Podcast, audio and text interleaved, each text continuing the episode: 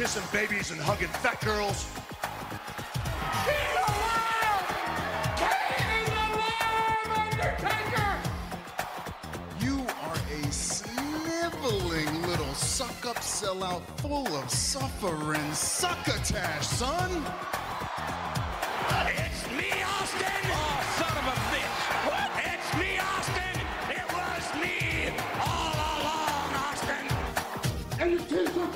Are too tight too, Billy! And you book a match with me against Ryan Keelan! Look at me! I'm a total package! I will rip him apart! I'm pissed now! Where to, Stephanie? Wrestle Roasts on ad-free shows and ATC. Welcome everybody to Wrestle Roast. I'm your host Dan St. Germain. I am back in the United States of America. Thank you for the uh, couple forbidden dorks who came to see me at the Comedy Nest in Montreal. It was a fun weekend. Uh, Scott and Robert are here, taking up. They took up the slack for me. Seemed like a show where everything was silent, bes- besides like Robert and Mike, who Mike just came in, you know, for the last like 15 minutes to trash everything AEW. Um, but how are you guys doing? How was your week of wrestling, Scottifer? Oh man, what what a blessed week of wrestling we got, right? Nothing but smiles over here in terms of wrestling. Yeah, in terms of in ring wrestling. Yeah, but I mean, what happened out of the ring that was awful? I don't know. I'm very uh I was Jungle very Boy into promo, the Jungle Boy promo. Yeah, but you know, there was good parts about that like uh oh wow, Hook doesn't look bad, you know. Um I No, thought Taz and Schiavone did awesome with with that, but yeah, Jungle Boy isn't. But you know, also, I think he'll get there because he is kind of unlikable. We've noticed that in uh the the things he likes on Twitter, right? Like even like in October and November, if someone shit on CM Punk, he would like it on Twitter and shit. Um, that's unprofessional. And so it's fun to to try to hate this guy now, and uh, I'm intrigued to see what happens. We're not going to get uh, Tarzan Boy the song by Baltimora, so let's see what happens. I don't know about that. I think you're being very nice, but uh Robert, how are you doing? I'm doing better than Jungle Boy Jack Perry's promo. Uh, so there's there's that. Uh, no, this was a great uh, overall week of uh, of wrestling. If if you if you liked Forbidden Door, you had a hell of a time. If you, if I texted you guys what was going on on Raw, and they just for a random Raw are like, here's Nakamura and Ricochet, and here's Sami Zayn and Gunther, and it's like this is I fucking great. Gunther. It was pretty good. Um, you know, there's some good things about Raw. Raw, Raw just feels like the ultimate. Uh, it's fine. It's three hours you're gonna get it's not all gonna be you know a home run but you're gonna get stuff there that's worth watching that's not that uh tanahashi swerve match Well, I, I have a question though, uh, Robert and Dan, because Robert, you texted us some of the matches on Raw this week, and that sounds like really good shit. At, at least three of those matches were like, damn. Uh, Yeah. but Raw wasn't that great, no regardless. raw no i thought was raw was good. raw It was a solid good. show I thought I it was just better meant- Dynamite, but it wasn't great. I think the only th- eh, I, overall it was very good. I think the weakest parts of it, they did a thing with like for the women's Money in the Bank, where all six women were in the ring, and there's been these rumors that Vince is kind of getting his fingerprints on some stuff, and this felt very Vince McMahon because it was just them all screeching at each other rather than any kind of uh, advancement. But uh, I no, will there- there- say they built the pay per view very well, like the Dom and Cody match. I'm genuinely, I'm genuinely looking forward to that. You know, Yes, and the Uh, uh the Finn Balor video package they did, they, they they're switching up a little bit what they're doing production wise, and it was a really well done video package of Finn reminding you who he is, reminding the story, getting you excited for the for the show. That was great, and it was cool to see Carmelo Hayes on uh, on Raw. I thought he had a nice showing for himself against Finn. Yeah, I thought that was all right. I mean, I, I look, I think Carmelo is really good. I just, you know, uh, and I think Finn's really good. It's just Finn wrestles like super capably on Raw. He just, you know, it just it, it does feel a little bit like the Finn Balor tribute show every time he wrestles. Like he he doesn't want to get hurt. I get that, but sometimes it it feels a little lifeless. Um, opposed to Gunther and and Sami and Kevin, who even when they're put, you know, they're safe, you know, they uh they, they still have like a little bit of, of flair. Um, Cody Rhodes versus Damian Priest. Look, you're gonna like they put together a good match, but it's like those guys, those guys are always going to move kind of herky jerky, you know. You're getting the best out of them. Like you know what you're Yeah. getting when you're getting Damian. And Damian Priest is getting better and learning how to wrestle a WWE main event style. And for what they want from him, that works. They don't want a you know 15 Oh, he's the star type match. of guy they all get excited about, like tall, dark, quiet, and handsome, and then they give him a mic and it, you know, plummets. That's exactly what's going to happen. By the way, this dude. Yes, yes, it is. And he'll be Uh, he'll have a dancing gimmick in six months. Yeah, but I actually thought Akira Tozawa versus Dominic was fine. Like Oh, that was fun. Fine, it's just all fine. Um, but Gunther, uh, you know, Gunther and and and and Sami, I kind of wish that I'd seen that on a pay per view first. You know, the the no finish. Um, but you know, those guys are so good that like, you know, it's like watching Rey Mysterio now. It's just very good. Here you go, watch this, very good. Um, but it's nothing that is also like, you know, going to take your breath away. I think. Uh, but some show business to come up from. We're not, we're not even supposed to talk Raw today. Uh, this uh, July 3rd, we are in honor of July 4th, we are going to be reviewing the American Gladiators documentary. I mean, we have the one on ESPN, but did you want to do the one on the one on Netflix? Is until later in the month, right? All right, we can we can I- we can discuss that when we're not recording for the All right, masses. all right, you're right, you're right, you're right. Dan's the best. Yes. I, I. All right, July Dan sometimes forgets this isn't just a Yeah, group what, what chat. you guys want to order? Uh, yeah, Ju- y'all feel like July third, pizza or Chinese food? Um, Which, by the way, I'm surprised doesn't happen more on Conrad's podcast because the answer would be both. I'll get I'll the pizza and the ribs, and uh, you know whatever uh, the the lesser flair wants. anyway, we're going to be reviewing the American Gladiators documentary. By the It's way, a- this is why we're not being invited to Starcast Six. It's ESPN 30 for 30. Uh, That's right. It's happening in England. Uh, no, it's happening in Chicago, Oh, no, which is basically the England of the United States. July 10th. We are off July 17th. The Great American Bash 1996. July 24th. Hell comes to Frogtown. We're finally going to review a Roddy Piper movie. And July 31st. Well, no, no, we're going to finally review a Roddy Piper movie and record it because Yeah. we did an hour and a half Yeah. on They Live that never actually got recorded. It was one of the best uh, episodes we did with Mike, and uh, it it was an audience of four, as opposed I to a normal agree. audience of six. it it was actually one of the best. ep- I remember during the episode just loving it, and it is Yes. very funny that it wasn't recorded. uh, well, this time I promise we'll record it. And I've never seen Hell Comes to Frogtown. It's uh, it's known as pretty bad, so it'll be interesting. July thirty first. Uh, this we're doing a double Patreon roast same day. The roast of Arnold Schwarzenegger and the roast of Bryan Alvarez. Both equally credible wrestling journalists. And as far as our podcast, next week we're gonna have Money in the Bank review. July 13th, we're gonna be doing a double roast again, the roast of Sable and Mabel, because they rhyme. July 21st, uh, ruin a baby face, destroy a heel. We're gonna pitch different ways to do that. Uh, July 28th, Just re-air the Jungle Boy promo. yeah, July 28th, uh, a wrestling trivia game with Scott and Roberts.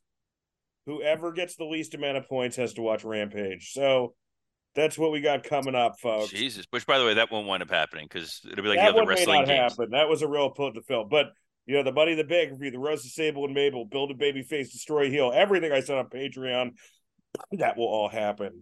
Um, so a lot of stuff coming up. A lot of stuff to talk about this past week in wrestling. We had a we had a big pay per view this past Sunday, uh, Forbidden Door 2023. This was a long one, folks. With uh, with the pre show, there were 14 matches on this show. And I remember three of them. And uh, I don't think we need to go to the uh to the pre-show because there there were literally five pre-show matches. Tom Lawlor beat Serpentico, the Mogul Embassy uh beat Chaos, Athena beat Billie Starkz, Phantasmo beat Stu Grayson. I actually saw that match, and uh Los Ingobernables defeated um they no Los Ingobernables defeated United Empire. So that was just like a straight New Japan match, which I thought was kind of odd. I did see that as well. Uh, but we opened with MJF versus Hiroshi Hiroshi Tanahashi for the AEW World Championship. The most positive thing I can say about this match is that it was better than the Swerve and Tanahashi match. If you saw the Swerve and Tanahashi match on Collision on Saturday, holy shit, dude. I mean, you know, I love Tanahashi, but he just don't have it anymore, man. I mean, that was he's either got to like take some real time off or become a man and I don't and he's about to do the G1. It's the most insane idea of it's like the Undertaker doing the fucking G1 right now. I don't know. no, it's not. It's it's close, dude. It's Dan, it's not even a little close. Did you see that Swerve Scott match, man? Did you see that? Yes, I did. They they speak a different language. Tanahashi is is is damn good at st- telling a story, and they obviously didn't plan a great story. I think the thing about a G one and a guy who is getting older like Tanahashi like is he, he is going to tell that story. By the way, the language thing doesn't work, Scott, because they all call the same spots in English. I, have um, asked these guys before. They all, no matter where you are, they it's they English, all, yeah. They, they all they always call spots in English. So that oh, that's okay, not okay. it. Tanahashi was just he. It just felt like he was like a step off the whole time, and I was excited because I don't watch a lot of New Japan, so it's like it's cool to get to see these guys. And this kind of felt like when Willie Mays played for the Mets. Like it's like I, I don't know that this is necessarily the version of Tanahashi I want to see. That being said, he has so and, much insane natural charisma. Like he, he does come, have great natural. He comes on screen, and all you want to do is look at him because he looks like a fucking rock and roll alien. And uh, you know, and he used to do. he used to be beautiful in the ring, and whatever the fuck this was, I mean, MJF tried. Max got the best out of him. I, I will say this. Good no, that's not even true. He he has great New Japan matches sometimes. So it's just this was a weird week. Um, like I'll say this, okay, a John Cena return. A lot of people say he's the John Cena of New Japan, right? He saved it at a time where nobody really wanted to watch. Um, his matches are better than when John Cena comes back. That is true. I don't know about that. I mean, uh, the the like the theory match wasn't great, but Cena's come back a couple times and had that match he had with Roman was pretty damn good. No, it wasn't. He screamed spots. Talking about scream, talking about calling spots in English. The king of calling spots in English, John Cena. He just shouts what's going to happen next. Well, he didn't say you can't hear me. and I just thought the whole, you know, I don't know, man. I just, uh it just, I love Tanahashi's matches. You know, even the one he had at Jericho at the Tokyo Dome. That was probably Jericho's last great match too. You know. Um, you mean until the two we saw this week? Wait, how can you say that after last night's match? That was genuinely. Oh, I thought that was genuinely like, good. You're right. You're right. Like but it wasn't great. Oh, okay. Like yeah, yeah. Him and it wasn't him and Tanahashi and No, it was great. That ending was fantastic. I enjoyed. It. I thought it was a fun garbage match, but I I don't think it it rose to that to that level. I dude, it's like two old men two disgusting old men and they did that it's like i mean science should look at that they did a damn good job well the sting t- we'll get to it that sting table uh, that's other aw we're, we're, we're focusing on mjf tanahashi a main event anywhere in the world except here where it was the opening match i do love that max positioned this as like all right if i have to do this i want to be the first match so i can get the fuck out of there as quickly as possible and then had already posted a tweet like five minutes after it was over of like, all right, I beat uh, Tanahashi. I'm getting out of here. oh yeah, I, yeah. So well, it was like while he was still in the ring, but he's like, ah, I said it to be time, but whatever. It was good stuff. I liked it. I liked the Max tweet. The match was whatever it was. Um, yeah, I thought I thought Max did great. I also thought Max really uh, recovered this week with this odd storyline that's happening. But he's we'll talk making about chicken salad. He's preparing for Stanford chicken salad out of chicken shit. He's doing the best he can, but I don't know about this story. We'll, we'll oh, I, I love it. I, I I'll talk. We'll talk about it. But CM Punk versus uh, Satoshi Kojima for the men's heart, oh men's Owen Hart Cup tournament first round match. Fighting for a man's heart. This match, not great, but a blast to watch because the crowd made it a blast to watch. Um, the crowd was like 60% anti CM Punk, but there was enough pro CM Punk to get the anti CM Punk guys going. And the way Punk leaned into it, I thought was really fun. I mean, is it ever going to be like a crisp match with CM Punk? No. Does he need to get in better shape, especially after seeing AJ Lee like looking like fucking Terry Crews this past week? Yes, he does. Um, but is it was it watchable? Like, did I watch this match? Like, besides the you know the the main event and Omega and Ospreay, I probably watched this match the closest, and I didn't think I would just because of the reaction. Scott, what did you think of this? Uh, yeah, I agree with you. I was dreading this match. Right, you, you're Yeah. the the M the the MJF not showing up and having CM Punk fight Tanahashi is is so there in our faces. You want that to happen, uh, or at least you want Kenta and Punk. And when you get Kojima, you're it feels uh, very oh no. And then you watch what happens. You watch the crowd boo him. You watch Kojima, you know, do a better better job than you know the Tanahashi that showed up this weekend and you go, wow, this this kind of needed to happen. Uh, it was a great tournament match, and having CM Punk go so early and do so well, it it did make it feel also like there was separation between him and an Omega.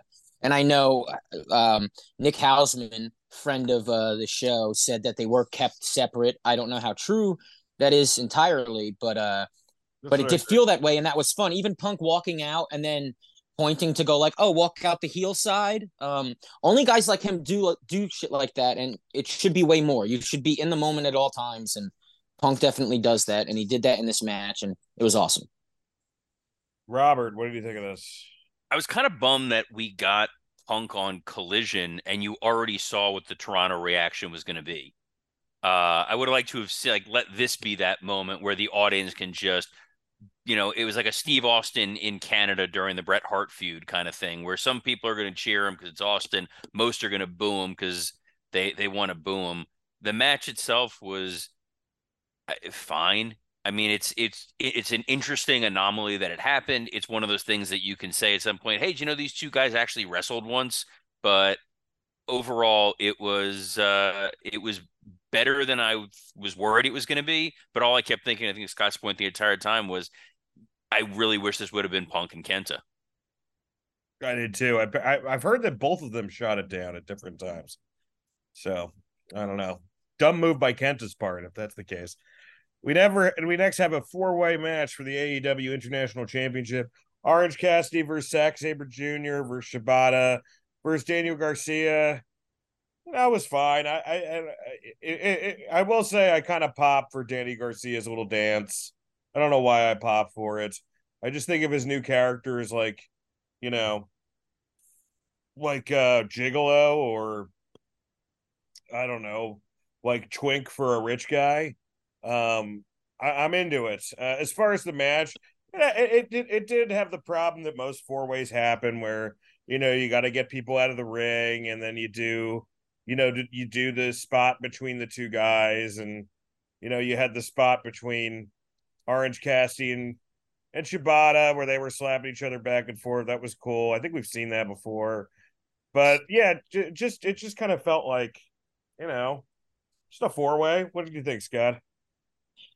Uh, I think Orange Cassidy does this thing where he is such a character and such a um a well played character that's like entertaining and even brings in casuals that whoever he's facing, you see their character clearer. Um, it's more elevated. So a guy like Daniel Garcia, where sometimes you're like, wait, why is he in this group and this is happening, and where he's like a, a combination of a lot of things, and you're not exactly sure what he is all of a sudden he's in the ring with Orange and it's clear who he is. All of a sudden, Zack isn't just a technical wrestler, which some people might find boring, not us. Now he's like this huge character um, that might as well be from Street totally Fighter. right. And uh, the same with Shibata. You know, Shibata is such a character, and um, Cassidy brought that out of them where it felt more like a cartoon. And this was the most fun I had, at least up until this point. You know, in in the show, where I was like, hell yeah, this does feel like a sort of video game Forbidden Door um thing. Whereas the matches before kind of felt just slower paced and not really um oh, this is topsy turvy that this is happening, which I kind of liked. Like I liked with Orange and Will Ospreay last year. It it it it like defined what the pay per view is kind of supposed to do. And Punk, uh, um, what's his face, you know, didn't really do that. And MJF Tanahashi was supposed to do that, but You know, Punk Kojima, it seemed like a chapter Kojima, sorry. Sorry, it seemed like Punk and Kojima. That whole match just felt like a chapter in the Punk Elite storyline that is eventually is going to be told, rather than on that show. You know, Yeah. Um, Robert, what do you think of this four way? It was fine. I think Scott's one up until this point. It was the most fun match. I actually enjoyed their tag match on Dynamite last week a lot more than the four way, and I think that was kind of a little bit of a, a, a letdown for me because I think that Orange and uh, and Shibata against uh, Zack Sabre and Danny Garcia was a hell of a lot of fun on Dynamite, and then this as a four way, it's it's always naturally going to be a little clunky because that's just the way four ways are, and it it got these guys on camera. It was fine. You know, the only time my favorite, like I think one of my favorite four ways ever was the that SummerSlam where it was like Joe, Roman, Brock, and Braun. And yeah, you love for that, match. Yeah, well, the reason for that is like because they were such big guys. When someone got knocked out, it felt more organic than when like a little guy gets knocked out. I think that's the only reason. Um, all right, Sanada versus Jungle Boy. This Speaking of big guys, no heat. It was for the IWGP Championship. I mean, the big lesson from this match is get the belt off Sanada and get it off quick. Uh, because I mean, the moonsault finish was just a fucking fart in church. Then we, uh, of course, get the uh, turn with Jungle Boy and um, Jungle Boy turning on Hook. We kind of knew it was coming uh, from like how many camera shots they went back and forth. I actually kind of like that kind of production stag because I think it, it builds to like you know the betrayal that's going to happen. Unlike uh, Dynamite show, which literally had promos on top of an outs. I mean, it was insane how many bad technical mishaps there were this past Wednesday. Um, but yeah, I, I I like that, and then I love Taz's reaction. Scott, what did you think of this match? Yeah, I actually I did want more out of it because I have seen Sanada have so many bangers, and I've seen Jungle Boy have so many bangers. I have too. I've seen Jungle And- Boy for sure. And I think the thing about both of them is I think they're two guys who we were kind of told at an early time they were going to be the faces of their company, right? And I know Sanada is the champion uh, in New Japan right now, but he ain't the face of the company. And and he's great and everything, but he is kind of insulted the way Jungle Boy is on on a level where it's like there's this potential, but it isn't fully there. And what is that? Um, so I thought it was like an opportunity for them to both knock it out of the park, but instead it was just a match two guys had that I liked, but it didn't do much for me. And I'm glad Jungle Boy isn't with Hook anymore. But obviously, Jungle Boy turning heel, it does seem like it needs to be a little more like um complicated because he did come off like such a sweet little boy that you go, well, what would make him turn? Uh, and it needs to be explained a little better, you know. No, it's almost like Tony like heard like, oh, he's a dick at wrestling conventions. Everybody knows that, so people will get why he's a dick. You know? Yeah. I will say this: I think Taz did a phenomenal job, and I think I Taz, uh, I think Taz is going to make this angle. Uh, if they give it time on TV, like some summertime must see TV, if they let Taz uh go for it, it's going to be awesome. If they have some physicality and, and Jungle Boys does something to Taz, that's enough heat, baby. Robert, Yeah, man. Uh, yeah, this was a means to an end. This was get these guys on there so we can get to the angle afterwards, which is fine. Um, the match was just kind of there. Crowd didn't really care, and that's okay because it further feeds the story of Jungle Boy feeling like you guys all turned on me. You know, I hate you, Hook, and I hate you, AEW audience. So it worked. It wasn't a wasn't a memorable match, wasn't a great match. It was solid. And then the post match stuff, yeah, Taz is a fucking all star, and his whole like, you you you done fucked up. Like my son's gonna kill you, is kind of fun. yeah. Um, next up, we have a match that Meltzer loved. Of course he did. He got the Uh, fucking check I- cashed. I I did not uh I did not love this match. Um but uh that that that was just that was that was my thoughts. Uh it's the uh the elite uh Hangman a Page, Matt Jackson, Nick Jackson, Eddie Kingston, and Ishii versus the Blackpool Combat Club, uh as well as uh Takeshita and Shota Umino. Um I thought Takeshita looked like a star. I thought Eddie Kingston tried to make sense of him of a match that you know nobody was really nobody was really fucking making sense of and um and they and, and it, Eddie did not get help by production because it seemed like every great moment where Eddie was like Eddie was either trying to have a moment with Moxley or when he saves Moxley from the double super kick. The way they shot it was weird. You didn't get like a reaction shot, like a really facial reaction shot from Eddie. You know, it just felt like it needed like when you see like the Usos and Roman and all the stuff that's going on there, like just the way they shoot it, you know, like helps it a lot. And I feel like the way they shoot things in AEW, they like miss reaction shots all the fucking time. Um, but maybe I'm being too hard on this. Uh, w- w- what did you think, Scott? Scott's on mute. Scott, So he he, he, he No, I, oh. I was just listening. I read sometimes. Wait, wait, wait, wait, uh, Scott, you, you sound all garbled. S- S- Scott, Scott. Oh, no. Oh, you're garbling, buddy. Why don't you come back and come back in? Why don't you get out and come back in? Leave and come back to the forbidden door of actual connectivity. There we go. Oh my Uh, god! oh, so you're Uh, coming to me now for it to be the bright ray of sunshine as to why Uh, you were on wrong about this. this. on this move on this match I just dumped on. No, I I think uh, here here's the thing. Um, you were 100 percent right. Eddie Kingston was the the unsung hero of this match, trying to make sense of everything to give you those moments. The the saving Moxley. It's like you know, I I I hate Claudio, but I love you, Moxley. And I think Dan, you to the group like this is something they could build to Wembley and give them a really good emotional one-on-one match, whether they're doing it all in or all out or whatever that may be. Uh, Takeshita here did look like a star. Uh, the problem with him right now is I think he's still figuring out how to wrestle like a heel.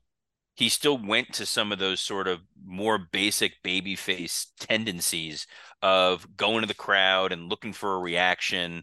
And he's got to kind of break himself of that habit, but he does look really, really impressive.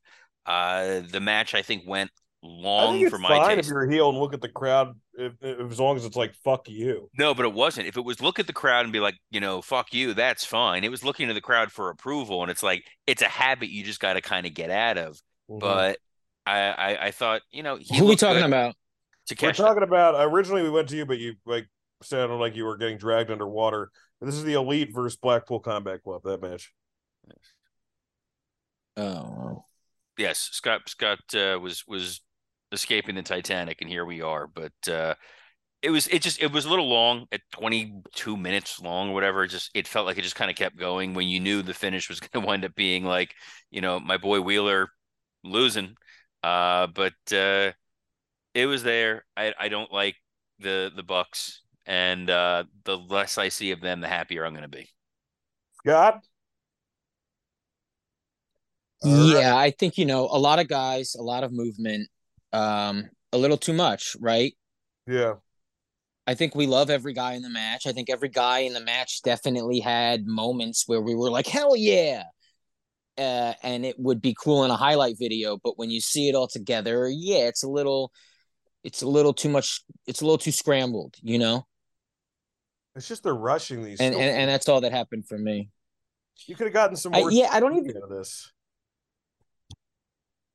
out of what? I mean, I think you're continuing to get more TV out of it. That's the well, other now thing. it feels know? like they're going right to the Dark Order stuff, but like, well, no, they're they're getting to the uh, blood and guts. yeah, they're doing blood and guts. I'm I'm more talking about like Eddie Kingston and and the Bucks, like as far as their relationship getting together and dissolving. But I mean, let's see if he's in the match, right? If he's in the match, then Yeah, Oh, he is. bro. Yeah. oh, yeah, he came out and got his ass kicked. Yeah, yeah. All right. Well, I'm wrong.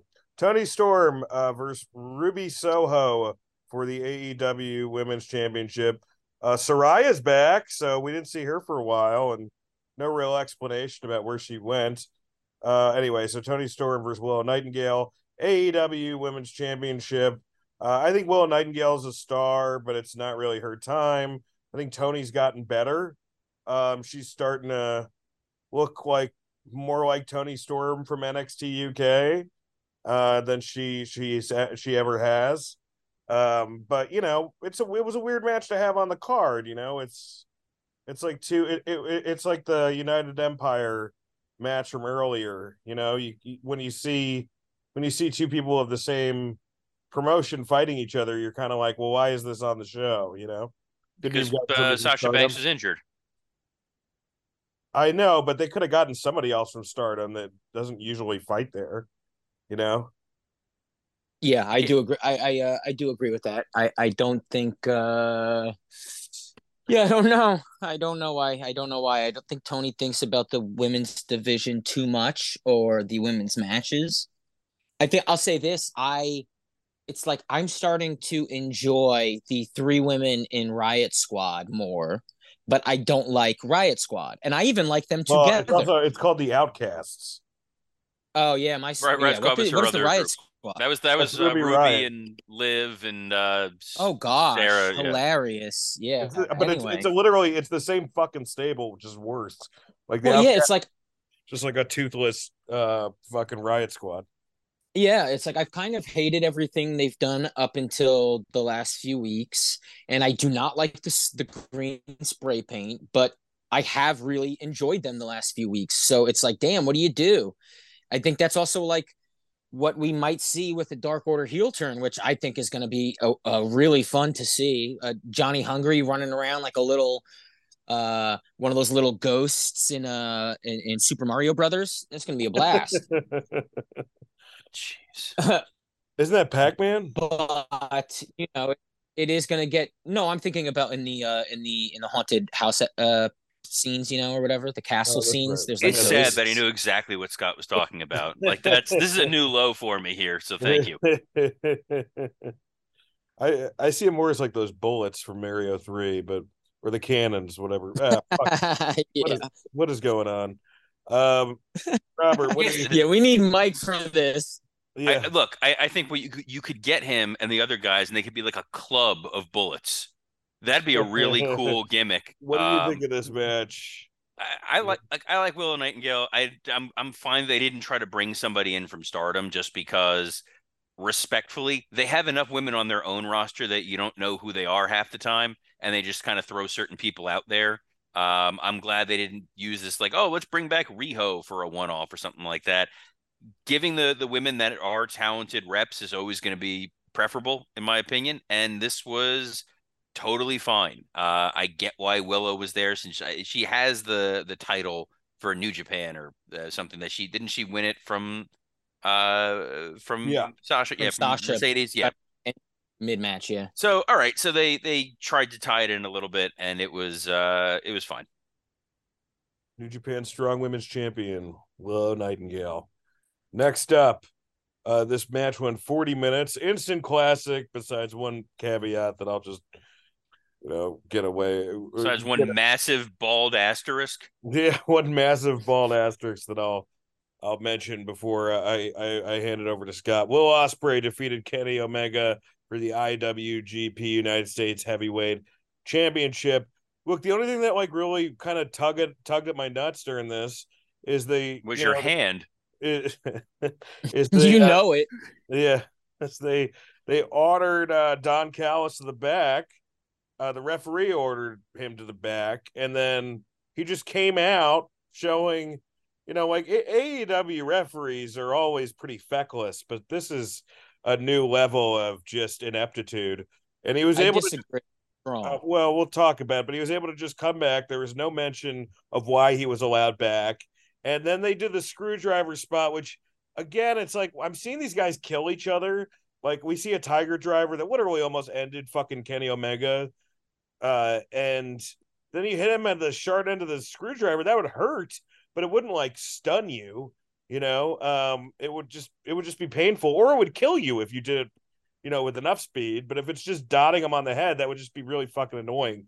So after this amazing match, I kind of wish, I kind of wish that they, even if they had used a different weapon, like I, I don't like MJF's knuckles. I don't know what the fuck to use, a bar, just something that looks like it fucking hurts. But everything else in this match was absolutely excellent. I mean, Kenny, I mean, he just he gives his entire body to this fucking business, man. I mean, I've never seen it's it's kind of like the last time I've seen anything like this. It's almost like Mick Foley, you know, in some ways. I mean, he, you know, he he's not as reckless as Mick Foley, and he, he doesn't put himself in that many hard situations, but everything looks like it hurts. I think it's the opposite of what Cornette thinks. Uh, and Ospreay's a, a gigantic star and was just tremendous in this match. And you know, it, it's probably the best bell to bell match I've seen this year. Um, if it wasn't for the Don Callis stuff, Scott. Yeah, um, in defense of a screwdriver, it didn't end the match it, it, it at all. Um, he hit Omega with a one winged angel after he hit him with a screwdriver, and Omega kicked out at one. There was there was no, no, that's, that's more right. match It to didn't go. end- It didn't so- end the match. No, it didn't end the match this time. This wasn't the cage match. You're right. It's yeah, just- and and I, I think the Don Callis thing, I think Kevin Kelly actually, if you rewatch it six times, like you know, um, a wrestling fan would. No, I'm kidding. Um, but if you do watch it and you and you focus on the idea that people were insulting, why did Callis come back out? Um, okay, so one, we obviously realize why he was out there in the first place, right? This is uh this is part of the storyline. It does make sense that even offering these goons, which it's like, who are they? It allows him to be there at ringside because he does not have anything to do with Ospreay. So he's got to lie to Ospreay and say, "Hey, I'm Canadian. I could give you security." It's it's bogus. All he needs is to be out there, and that got him out there, right? In order to fuck Kenny, which he eventually did. Now, in any match, you have this storyline, but in order to have an iconic match, you do need the manager to shut the fuck up and go away. Right. And so the manager shut the fuck up and went away for a while. And we got to watch this amazing match unfold. Right now, the manager comes back to conclude a storyline and complete the match. Right. But what what gives us permission for him to come back is throughout the match, at least three times before he comes back, Kevin Kelly says, New Japan referees they they choose with discretion. Okay, that that's why the guys were allowed even past a 20 count, which is New Japan rules. Um, when like Kenny and stuff did the DDT outside the ring um, onto the uh, stairs, they were out there for like two minutes. No one complains about that because the idea is New Japan referees during championship matches have discretion because they understand how important a, a a championship match is that these guys will kill each other that shit will get crazy But then why and for the men and for the back? fans they will not just like if he has he did send Don back initially and But why would he send him back? because it was second annoying because he was fucking it up and he sent him back. And then when he came back he wasn't doing much other than talking to him he talking to will. And so he's like fuck it. This match has gotten to a point where again i need to use my discretion. And we're at a point where if i dq the fans will be upset. So let's continue going. He didn't see him hand him a screwdriver. All he saw him do was talk to will ospreay and now let's get to this awesome moment in the match right? So so he come Don Callis comes back out, which is so important because Will Ospreay does not know how to beat Kenny Omega. is, by the way, like thinks- the JFK Magic Bullet speech. This is I know it's awesome. So ready, ready, ready. Get get ready for this. So, so Will does not know how to beat Kenny. It's obvious, right? They're killing each other, and he can't do it. So Don comes back out and he whispers to Will, hit him with what does he hit him with? The Kamigoye, right? First, initially, which is um Ibushi's move. With like um this move is get in his head. He loves Ibushi. Get in his head. He does it. He doesn't realize that getting in his head in terms of Ibushi doesn't mean he will be destroyed. It means he will get stronger. Callis doesn't realize that, right? He goes, fuck. So then Ospreay goes back to Callis, and Callis whispers in his ear again. I taught Kenny everything, right? I'm the guy who's been with him since he was a kid. What, what does Kenny do the best? He hits the one winged angel. Nobody's ever kicked out of it other than a Ibushi, right? Hit him with the one winged angel. I trained him. This is the move that kills everybody. And he hits him with it, and Kenny kicks out at one because that's Kenny's strongest move. But that's not the thing that can beat Kenny. Turns out Callis doesn't know what beats Kenny. And he doesn't know what what what makes Kenny stronger. And that's Getting what's so bit on the fucking dope. And that's what's so dope about this is you you Don Callis is standing there going, I, I got the recipe to defeat Kenny. Here you go, Will. And and it's it's none of that other than, you know, cheat your ass off a million times. It was fucking poetry. It was awesome. And it proves that Kenny, I mean, the amount of times he kicked out, unlike an NXT match or an Adam Cole match where the kickouts kick, kickouts are like, what's happening here? It's like, oh my God, this, this guy has Canada in his heart. This guy has Ibushi in his heart. This guy has pro wrestling in his heart. It was fucking awesome for the reasons he was fighting back, and it made sense. and it made the pinfall all, all the more important. Um, the end, best match in in many a years. I thought it was a great match. I still didn't really understand Callis coming back and forth logistically, but I mean, well, it's because you're unwilling to to pay attention, and you're a fucking uh, lame mark, a lame mark. I'm a mark. Complain about things. you're like I, because I'm- you eat too much fast food, and so it makes your brain negative. I liked a lot of it. I I had a problem with that one element. Why can't I have a I- with one thing? No, you can, but then you can also go, oh wait, that's what that's why he was out there because no one ever minds when it happens in every other match in history where a guy I, we we gets thrown out with the and then Roman comes Cody back. man. Uh, all right, well, whatever. Yeah, exactly. We did. All right. Well, Scott again is his. He sounds like. It's just fat loser shit. It's okay. Are you back? Because you keep breaking up. You talk a lot of shit for somebody who's using his mom's shitty modem right now. yeah, yeah. And then you're using words like breaking up.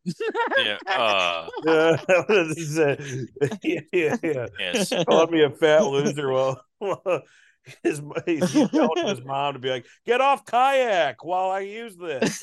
yeah, So yeah, the- yeah. She's like, "Honey, are you doing video games right now?" All right. Speaking of fat loser shit, Robert, what did you think of this match? Sorry, I couldn't hear Scott on his Cricket Wireless uh, prepaid cell phone. Um, look, it, when when Randy Savage wrestled Ricky Steamboat at WrestleMania three, it's funny because I had a, a friend who watched that match who hadn't seen it before, and he was all excited. I hear it's the best match ever, and then you watch it and you forget that there's like all the George the Animal Steel bullshit that Yeah. kind of interrupts it, and you're like, "Fuck, I it- this I guess is the best match ever." I wish it didn't have that. I kind of wish this match didn't have some of that bullshit. I will say, Scott's argument for this was compelling for some of it. Some of the points you were making about Don getting in in Ospreay's ear and and trying to coach him, but you didn't need 80% of Don Callis there. You could have accomplished that with two or three beats. It was just unnecessary. And I thought that the stuff with the Canadian flag was kind of unnecessary because the crowd was already bought in on this match. I get you wanted it to be I a- loved it. I loved it, but I get you wanted it to be a booch, a booch, yeah, whatever. ruled. A cheer boo- I didn't think you needed it. I mean, Ospreay you did needed it it, well. or else it was no. You did because you don't want it to turn into AJ Styles and Nakamura at WrestleMania 34, where you get bored because it's just like two baby faces going. Dude, I, no. th- So uh, they already set Ospreay up as not being a babyface. The whole reason he needed private security was because he was bad mouthing Canada. I think you could have done a promo in the back before, even just for the live crowd, have him stir him up. The flag stuff, it, it was it was prop heat in a match that didn't necessarily need prop heat because I think the audience was invested in the story. My takeaway from this, in the same way my takeaway is before, is Will Ospreay's fucking incredible, and I wish he was in a company where he got real global exposure on a on a main stage. I get that he wants to be in New Japan. I get that he loves being in New Japan and wants to do what he's doing there and sees himself as this guy who can put a spotlight on the company. There's a barrier of entry to be able to watch New Japan. You have to get the certain fees. You have to order a separate subscription service. If he was in AEW or if he was in WWE, I think he would be 10 times the star he is now and really be making a, a long-term impactful change on the industry versus what he does now which is he's like the best indie director out there Well, who May, knows? may I say one more thing about this match before we Yeah. go to Okada? i don't know it depends Um, will your will your phone uh, will your modem and cordless phone hold up yeah, as long as I can speak clearly. I don't want to um but uh what I do love about these these other moments of like the Canadian flag, right? Or the little kid doing Kenny's bang, which is like my god, like what a moment in pro wrestling, a little kid shooting at a man, you know? Um and everybody going crazy for it. and it not But I winding think- up on a dark side yeah, it, And I- isn't, isn't uh, that how that uh, Florida promotion story ended? but having these moments and having you know um men outside of the ring with bane masks right and yet having um the hardest hitting moments i've maybe ever seen in a pro wrestling match you know and and that includes uh you know guys from like all japan and shit and so you have all of these amazing moments in one wrestling match and that's why it doesn't just make a great wrestling match. It's having these corny moments and successfully, you know, making a crowd care and making us you know care that is why it's such a great professional wrestling match because they include these prof these especially north american professional wrestling tropes and they they make them fucking fantastic. It's like it, it is a comic standing up there and talking about airline food in a moment but doing it in a way brian regan does where it's funny. I thought this was badass. They took new japan and they went what what does american wrestling mean? And, and it's kind of circusy and, and dog shit. And so they took it and they made it the best match ever. Well, That's Gedo, badass. that's not fair. Gedo has been fucking using run-ins for booking the last couple. Of, I mean, he's been borrowing a lot. But this was more than run-ins. This was this was this was. well, no, I'm just saying. this it was wrestling. Americano, dude, and it, this was apple pie. It was, but this is the one time where I, who's the storyline guy, is like, you know what? I would have liked to have seen a little less storyline, and a little bit more of just enjoy the purity of how fun this fucking match was. But I think there was enough story there. You didn't need it. It wasn't bad. Well, some of the Don Callis stuff was bad, but some of it wasn't bad. I just didn't think you needed it. I think the match would have been just as good without a couple of those beats, but we're splitting hairs on it. Yeah, it was an excellent Amen. match. It's like getting, you know, a ribs and some sides, and one of the sides is like, eh, I wish this coleslaw wasn't vinegar based, you know? See, I don't just eat fast food, Scott. Scott talking shit while his cheap ass fucking internet service breaks up. Yes, well, Dan just tried to convince you that coleslaw is a salad. yeah, and I only eat vegetables because they're what's in a garden that I steal from. uh, Sting, Darby Allin, and Naito defeated Le Suzuki Gods, which was Jericho, Sammy, and Suzuki. Um, look, man, I mean, That's all you needed to say. you know, Look, man, I mean, I mean, that's kind of what I feel about Jericho segments now. Like, even the one I saw in Collision, it's goofy. It kind of feels like Spinal Tap. I know that I'm I'm going to be entertained the whole time, but I know the match isn't going to be that great, and that's or the segment's going to be that great, and that's kind of what I felt about this match. Was I mean, Sting was really off, obviously. Um, I think the thing that was the most distracting in this match is somehow Tony Khan has got into his mind that Sammy Guevara is going to be his next big baby face.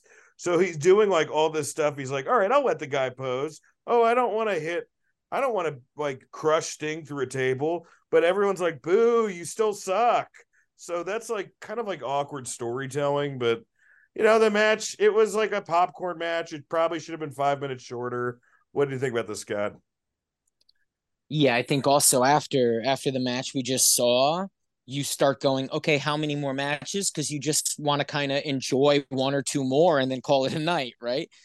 Um, Yeah. this match is better in pictures. I, I like this match for the cute little moments of of Suzuki posing with Jericho and Sammy, or even Sting standing in the ring with Naito, which we actually saw already this year in Japan. Um, yeah, it's just something that could have been shorter, but I, I did think they did a good job. And I thought the crowd was super into it, which I thought wasn't going to happen. Crowd was super into it for sure. Yeah. Um that's never been his problem. The problem is is that it's just you know, it's starting to be like Jericho matches are starting to become like Jeff Jarrett matches with how they're booked. Where it's just like, yeah, we'll just throw some shit against the wall, see what sticks. Robert, yeah, he's hair metal Jarrett. Yeah, I mean it's you know, I mean it's just like he's just like let's you he's one of these guys who's like let's use all the ideas, you know, and uh, and then you get this weird hodgepodge soup. Uh what did what did you think about this Robert? I think part of it is by looking at this now through the we saw dynamite. It's like, well, we saw Sting and Jericho in a ring, but then we just saw it again a couple nights later. So this already felt really kind of forgettable and disposable. Uh, I'm sure the crowd was happy to see it. They got their little holy shit moment. But yeah, I agree with what you guys said. It went too long, didn't really accomplish a lot. And Tony thinking that Sammy's going to be a baby face is uh, that's going to be an uphill battle, dude. That's that's all I can say. Yeah, it's gonna be a real uphill battle. Um, next up, be Bryan Danielson versus Okada. A really good match that becomes a great one when you realize Bryan's fucking arm was broken for the last 10 minutes of the goddamn match. And you realize that Okada was dead the whole time. Jesus Christ, dude. when I, I don't know if, if if no one's seen a picture of the break, it's not a sprain. He fucking broke it in half. He wasn't selling. Um, you know, and and when you think about the intricacies of the submissions at the end of the match, and that he was able to do all of this shit with a broken fucking arm, you're left away with like, yeah, it wasn't Omega and Ospreay, but it really it kind of fucking fed the legend of Bryan Danielson of like I think this is going to be one of the things we think about when people like okay if you're you know wrestling wrestling back of the room debate you know like who's better Michaels you know Danielson Omega the the guy who's going to say Danielson is going to bring up this guy wrestled the last 10 minutes in a match with Okada and went to a finish in a submission with a broken fucking arm. Unbelievable. Scott what do you think of this? Yeah it's one of those things you know before film that like it's that type of legend that before people recorded it you would still hear about a thing like this you know? Yeah. Like old time wrestlers you'd be like this this and you're like wow really? Danielson is like a, a hundred years ago he is he is a legend you know? Yeah for sure um yeah i mean and I the, the while i obviously enjoyed this match yeah no go ahead man no i said i think the only criticism i would have is that you know, I think they're both, you know, two of the best wrestlers in the world, but they're almost at the best sometimes when they're slowing somebody else down, like whether that's Hangman Page or Kenny Omega or Jay Lethal, Will Ospreay. Um, so uh, I, I, I felt like it was almost like it's like seeing a comedic duo with two straight men. Like even if they're really good straight men, you're kind of like, yeah, but you, you know, like you don't compliment each each other as well as we want you to, if that makes sense. Yeah, and you know there was a little element of um when when the tap happens, you go, "Oh, I think the story was kind of supposed to be that obviously this was going to go long. Like I don't think this match was going to go long. I, I I don't I think he fought with the broken arm for 10 more minutes, but it was probably only going to go like 12 more minutes. Is my guess.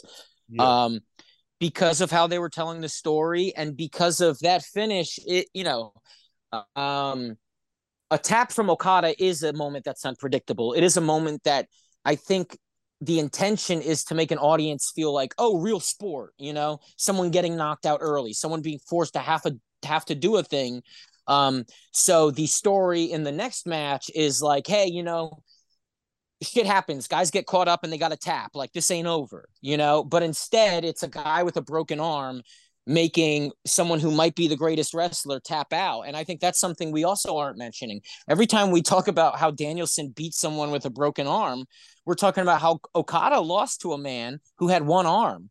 And I can't wait for Danielson to be like, I broke, you know, I beat Okada with one arm. That's hilarious. But it does kind of hurt Okada. And, uh, I, I hope they tell that story in New Japan that that that is affecting his psyche. So when he beats his ass at Wrestle Kingdom, it, it it means a lot, you know. And uh, you definitely have to roll this one back for sure. Um, Robert, what do you think of this match? Uh, so before I get to my thoughts, the, the illustrious Mike Lawrence had uh, had texted me about this match and said it's proof that MJF is a better wrestler than Okada because he wrestled Danielson for an hour and didn't injure him. So you can't you can't argue with that. Look, this was yes, it was a lot of fun. It feels like they were trying to set this up for a rematch because if I'm not mistaken, I don't think he hit the Rainmaker. Like that was the whole thing. Like he didn't hit his his big move. And yeah, and that's very kept, common in an Okada match. But they yeah. kept trying to make a point of it that, like, you know, yes, he lost, but he didn't hit his big move. So it's like, well, we could get a rematch, but I don't know how long it's going to take Danielson. Knowing Danielson, he'll be healed like in a week because he's just a fucking freak. Oh, he'll nature, be ready, but, yeah. he'll be ready for January. That's for sure. And, and yeah, no, the, the match was a lot of fun. The thing that struck me as kind of odd, and this is just nitpicky because this is who I am. They brought out the final countdown music, which is a super babyface move for a dude who's been, uh, you know, the heel leader of an evil faction. I don't know why he would want to let that music even be played. Like, why why do something that's going to get the crowd behind you when he wants the audience to hate him so much well, it was a little bizarre but i also felt like because blackpool wasn't out there and chaos wasn't out there it was like this was like a This is almost like a time capsule match. It felt like a time capsule match, but the the storyline going into it was not a time capsule thing. It was like I'm going to drag you into the desert, like like Danielson was still being a dick, and then it turned into like we're just going to do a babyface babyface match, and here's a fun song. And then the crazy thing about the song was when it came out that they said Tony Khan paid as much for this song as a wrestler's contract for a year just to license it for this one off. It's like, yeah, this is the dude doesn't care about money. cut and to it's fine. cut to Fuego del Sol getting his release paper. Yes, he's just he, you see him in the background rolling by with his wheelie bag. but ultimately, Yeah, I, I'm sorry, Scott. What? no, I definitely don't think Tony should have worded it that way either. I think that's like super shitty and dumb. it, it was a little it was a little weird in his part. Like, don't like it didn't make this match infinitely better. Um, like I get when Wait, they are did you guys saying Tony Khan's not good at PR? That's crazy. No, he's he's the best. Like I get when there was the ECW one night stand and they licensed Enter Sandman. Like that was a great moment because it was like the one time you were potentially ever going to see Sandman again. I don't think you needed Final Countdown here because this audience is so conditioned to Danielson's new theme, and you want them to boo him and cheer Okada. Are they that still going to cheer Robert Danielson? special, shitting on AEW while praising WWE for It doing is. the It is. same That is what I'm here for. It is my. Bre- Look, I am- Unbelievable. I am the Bryan Danielson of being able to find a way to put over WWE no matter what.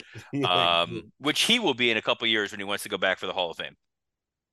Did Scott just leave again? Scott just vanished. Uh, all right. Uh, all right. Out of this, out of this, Scotty Meltzer. If you guys don't know this, Dave Meltzer has a uh, has a brother who is a corporate magician. Uh, he has done work for the show. Out of the Scotty Meltzer flaming bowling pin scale, what would you give it, Robert? Uh, so this is time because it's looking at the entirety of the show. I think the Ospreay match was incredible. The Danielson match was a lot of fun. There was other good stuff in there. Overall, I thought it was it was definitely a little on the long side, and there was some stuff that wasn't great. I'm gonna go 3.75 flaming bowling pins just because I think there was a lot of extraneous stuff that uh, kind of just dragged. If you clip this to two hours, this is probably four and a half bowling pins. I would do four point two five just because it delivered on the stuff it said it was going to deliver. And No, because we didn't get Adam Cole. the stuff i mean the stuff that it didn't deliver we kind of figured you know i feel like if i would have given a higher mark if some of these other matches jumped out at me more but uh you know still a very good show scott Um, I will give it a. It's at a five, right? A Yeah, four point seven five, only for length. I genuinely had fun with a lot of matches, and the only issue with some of the matches were, you know, they went a little long, or they could have been on another night, right? And so it's like length is an issue. Um, but holy shit, did the things that were supposed to deliver, in my opinion, deliver more, other than obviously an injury. But you're right, that is going to have like a legend attached to it, which is pretty cool. Uh, I thought it was just like a really positive, awesome night for uh for pro wrestling. and now to review dynamite uh hour one mox versus ishii adam and adam cole and mjf backstage mjf is playing up the whole hey we're buds now uh kingston and mox are backstage with renee that was very compelling i thought uh an ospreay omega package uh, Orange Cassidy, Keith Lee, and Viking El Dehio, or whatever the fuck, versus the Jericho Appreciation Society. Man, that was Botch City. Uh, Dark Order promo with the Elite backstage, which I liked, but I felt like you should have saved that match for next week almost. I guess you got to get blood and guts out there. I don't know. Elite versus Dark Order, Jericho and Sammy backstage. Yeah, that was that was hour one. That was hour one. Um, I uh, my, my notes for this hour was like I thought it was really it, w- it did not make Adam Cole. One thing that MJF and this would this he would do a lot better with this if they had like competent producers who were looking out for that. I don't think he should have brought up the fact that Adam Cole got sick. I think they should have made up a whole different reason for why that fucking match didn't go on because Adam him like calling out Adam Cole for being sick after MJF does wrestle makes M- Adam Cole kind of look like a fucking loser. Um, which that was MJF's point, but I don't know if it really helps him as a character. Uh, the Kingston and Moxley stuff. I mean, I don't know what it is about those guys, man. You put them together, and it's always compelling because now you kind of want to see like Kingston turn Mox babyface, or now you want to see Mox as a heel and Kingston as a babyface. You don't really want to see Kingston and Claudio anymore. Um, the triple threat match, I thought, man, six man tag. Six man tag. I'm sorry. I love Orange Cassidy, but we don't need him on every fucking show, man. Keith Lee's reaction, they've killed him, dude. Like it was totally flat when he came out there. Uh and uh and they, they had in this match, there was like a promo over a video package during a match. And there was like three sound cues happening at the same time. Like yeah. Orange Cassidy Orange Cassidy finding partners was awesome. I thought that was really fun. But then after seeing the match and seeing how bad Viking, Viking El Hingo like uh Hirhio got got like kept botching, especially on Keith Lee. I was like, well, I guess that's why you don't find partners like that. You got to put some more thought into it because I mean, poor Keith Lee, man, he was trying to compensate for this guy, but this dude was fucking lost. Uh and uh and Tony Schiavone was hilarious during that Dark Order match. Absolutely hilarious. He like they kept like asking him, should he leave the Dark Order? And he's like, Yeah, of course. he was just totally burying Dark Order the whole time. Scott, what do you think of this first hour? Um I really enjoyed Ishii versus Moxley. I liked that the guys didn't interfere, but Eddie was, you know, they were still involved. Um, yeah, eh, dude, Eddie and Mox, you're absolutely right. And I thought Renee too. You know, Renee back and forth the whole show, and and I, I think this was my favorite part of the show was the way that they like jumped backstage and um with Renee, and then set up the matches, and then back to Renee, and back to a match, and then back. Got a, like um like a pro wrestling show and not just a wrestling show. Yeah. You still there, man? Can you hear me? Yeah, yeah can you hear me? Hear you. Yeah, you're a little out. Um, Robert, what do you think of this first hour? Uh, I enjoyed the Moxley Ishii match. I enjoyed that more than their 10 man tag or whatever that you saw. It was just the announcers made it fun. These guys beat the hell out of each other. It's clear this is what they wanted to do. Eddie Kingston is just infinitely watchable. He's just a guy that when he's out there, you're like, I wonder what this guy is going to do, and it always delivers. It should be him and MJF. That should be the next big feud. Like, I've said that before when they needed something. I'm like, he's their Foley, and the whole like him talking about like you know I gave up my my getting married, and my my my mother doesn't have grandchildren because of this, and I why you know I want to win this thing, and Max beating him would be fucking fantastic. Uh, but you know we're getting this instead. The Adam Cole MJF stuff was like it was goofy WWE um, it it was a weird fit. Like Max made the most out of it he could. The shirt I thought was kind of funny uh, for prop stuff, but I don't get it. And Cole did not look great personality wise in those. Uh, the Renee Renee I thought was awesome. Um, the uh, the the line of the show was when they're arguing about stuff, and then they just brought out like no one cares about Chikara. Like that was that was absolutely incredible. Uh, I enjoyed that. The Ospreay Kenny video package thought was really well done. This the six man tag perversely was so much fucking fun. Yes, they were botching. Yes, Vikingo kicking Keith Lee in the face and Keith Lee looking so pissed off was oh, it just remarkable. Taz and Tony giving up on that match and just like low key burying everything that was going on is some of the most fun you're ever going to get. I hated the Bucks and Page thing with the Dark Order. It made no sense when they're like, you know, well, you got you didn't talk to us, and we're supposed to be friends, and now we're gonna fight you. It's like, I, unless they're going full heel with with uh, the Elite, like I don't really understand the point of this story at all. I did like the Jericho and Sammy uh, video pa- or interview with them trying to make like Jericho doing the whole like Sting, it's you and I on TBS with Schiavone, basically being like, this should have happened in WCW, but you didn't want it to happen. Well, now it's going to happen. I liked that. I liked the way that they kind of subtly weave that in there. I thought that was uh, that was pretty good. All right. Well, I got some notes from Scott, whose audio is uh is uh he's running out of quarters. Is running out of he's running out of quarters. uh he says, Tell them I think the first hour was lovely. Felt like they're focusing more on story, doing a great job jumping to backstage throughout the night. MJF and Cole was was good. It will be great. Trust these boys. Renee, a highlight of the evening. R- Robert, it seems like it seems like there's actually a gun at his head. Robert is right about the Jericho promo. Um, and then he wrote, uh, Dan is very handsome. I'm so sorry I called him fat, which I think uh, it was nice for Scott to write that. That was Um, whoa. Mike, Mike a, we got a run in from Mike Lawrence. Hey, Mike, you just this is hilarious. After he said he called my Scott said I didn't call you fat, I called your ideas fat. uh, now, Mike, uh, you just missed it, but Scott's audio has been all over the place, and we were talking about the first hour of Dynamite, and Scott's uh, review was uh, that it was all great. What did you think of this first hour? Yeah, I love that Scott's audio is broken, but uh, the rest of him is still robotic and running.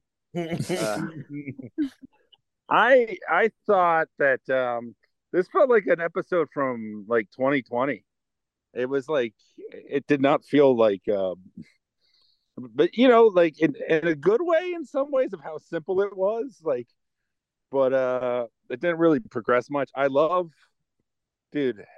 I mean, I I know I know my bias on Adam Cole is very well known, but look at the personality difference between him and MJF and that. and Thank that, you. That's exactly what I said. I'm like, it was like a, you just see the the polar opposites of what these guys can do. Mike, can you just sit? Yeah, but- Sorry. dude he added nothing to that and and it's funny because he's so easy to work off of mjf he's so like giving in that character of like being like a, a dipshit heel and, and annoying like he's so easy to make fun of and just adam cole just like acting like it felt like he acted like he was above the sketch when he should be fucking lucky to be in it Yeah. um, so, yeah. The uh, look, I like that Renee is actually concerned that her husband's trying to kill himself. Dude, he uh, ga- he gashed real bad on this one. Dude, yeah, I like, I like, you know, I, you, you guys already reviewed for Forbidden Door, I'm guessing. Yeah. Yep. Yeah, because I won't go into that, but I love the way that Taz has been with Hook and how he like left commentating after Hook got attacked. I love this with Renee. They make it makes them feel like people. It makes them feel like concerned and they're not just characters, they're human beings and when their family's involved, they act differently. So I, I that's like probably like my my biggest like strength this week, I think, in terms of like the booking. I, I don't I don't think WWE even does that that much. You know, like we never like, and I think AEW often gets it wrong, like with the hot and cold, like Cole and Baker stuff. But I don't know, Renee as this level-headed interviewer and her husband as the most insane person on the roster is a really fun story. and and I mean, I feel like anything you any you could rebut any Eddie Kingston argument with no one cares about what happened in Chikara 10 years ago. That's the thing. Like Moxley has good shit. It's just like it's almost like someone's just got to tell him this is the good stuff, this is the bad stuff. Like I mean, that's everyone here, man. Like that's Yeah. such the there's no editor. There's And no editor. so the best shit is because there isn't, but the worst shit is because there isn't too, you know? Yeah. Like so so it's a it's it's a crazy thing. Um Speaking of worse shit, we should get to hour two. No, I just wanted to say the Oh, uh, the, the the weirdest thing to me was I thought like the whole sketch with uh, Vikingo, Cassidy, and Lee was fun, but you're already doing a story with wacky tag team partners, so Yeah. that didn't make sense. And did this hour have the Dark Order stuff? Because I hate those guys. Yes, And- it had it had the uh, the the in the backstage thing with them and the yeah. How come you won't play with us anymore? yeah. you and your new friends. Like these guys, th- dude, they're such losers. It doesn't work. Remember when it was like kind of a serious cult thing, and then it became a joke. I- Well, dude, now it's it's really them, you know. yeah, I fucking, I think there's money in in Silver. He's really likable. Has like the most unique fucking body ever. The other two guys you can just get rid of. They suck and don't add anything to the show. Oh, for your, for your edification, Scott referred to uh, John Silver as the little ghost from Mario. You when when you turn your back, he comes closer to you. Yes.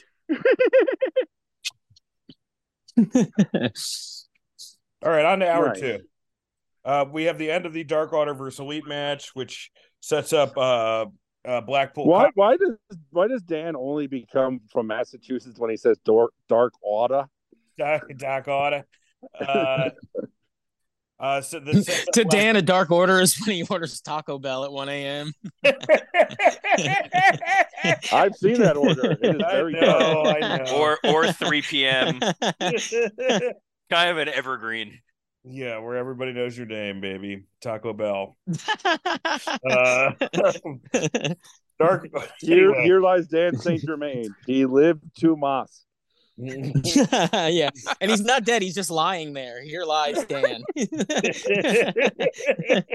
he, he's like, Yo quiero more wrestling.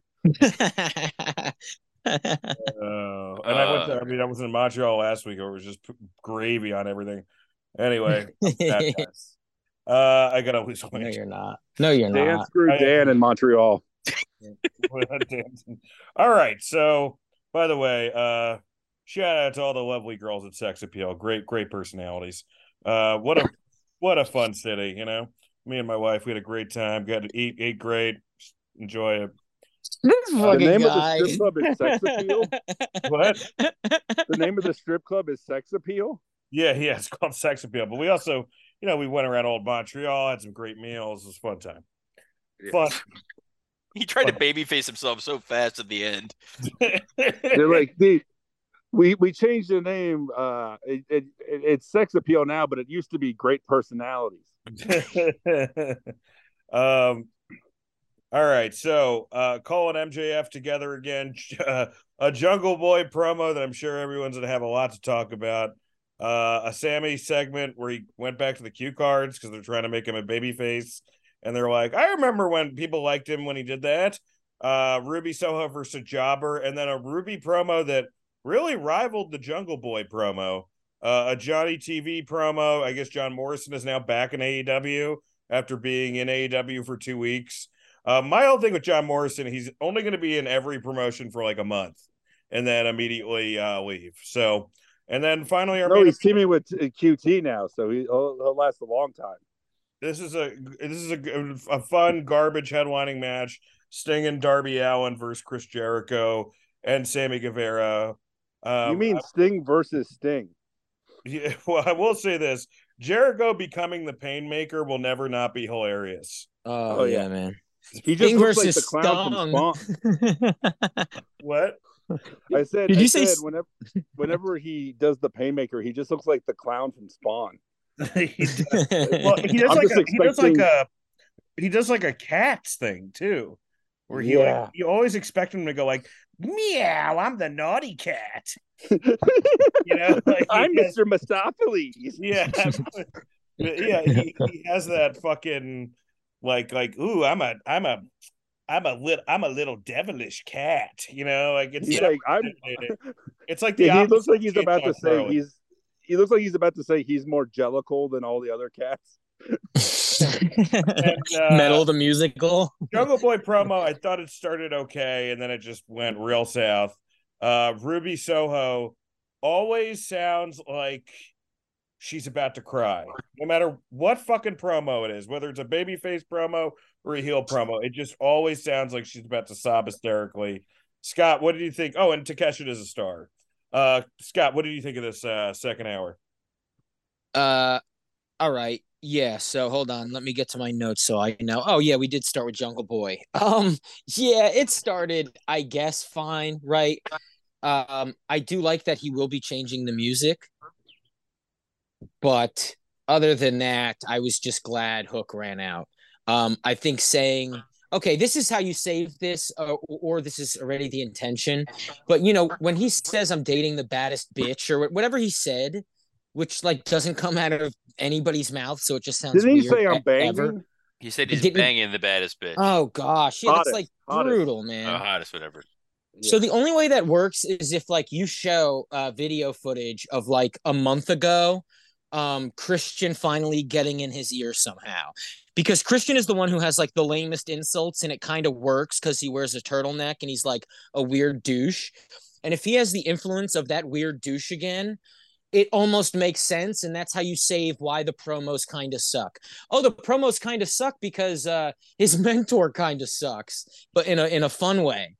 But otherwise yikes man just have hook choke him out. I think the match is going to be awesome. I think taz is going to make this feud like the shit. But but I don't think most of it is coming from Jungle Boy, and, and I I hope it does. I, I love I love Jungle Boy Jack Perry. Uh, he's awesome, man. I got his autograph. I got a picture with him. I'm a big fan. But let's do this, baby. Hollywood Jack Perry. Hollywood Jack Perry. That's going to be the name.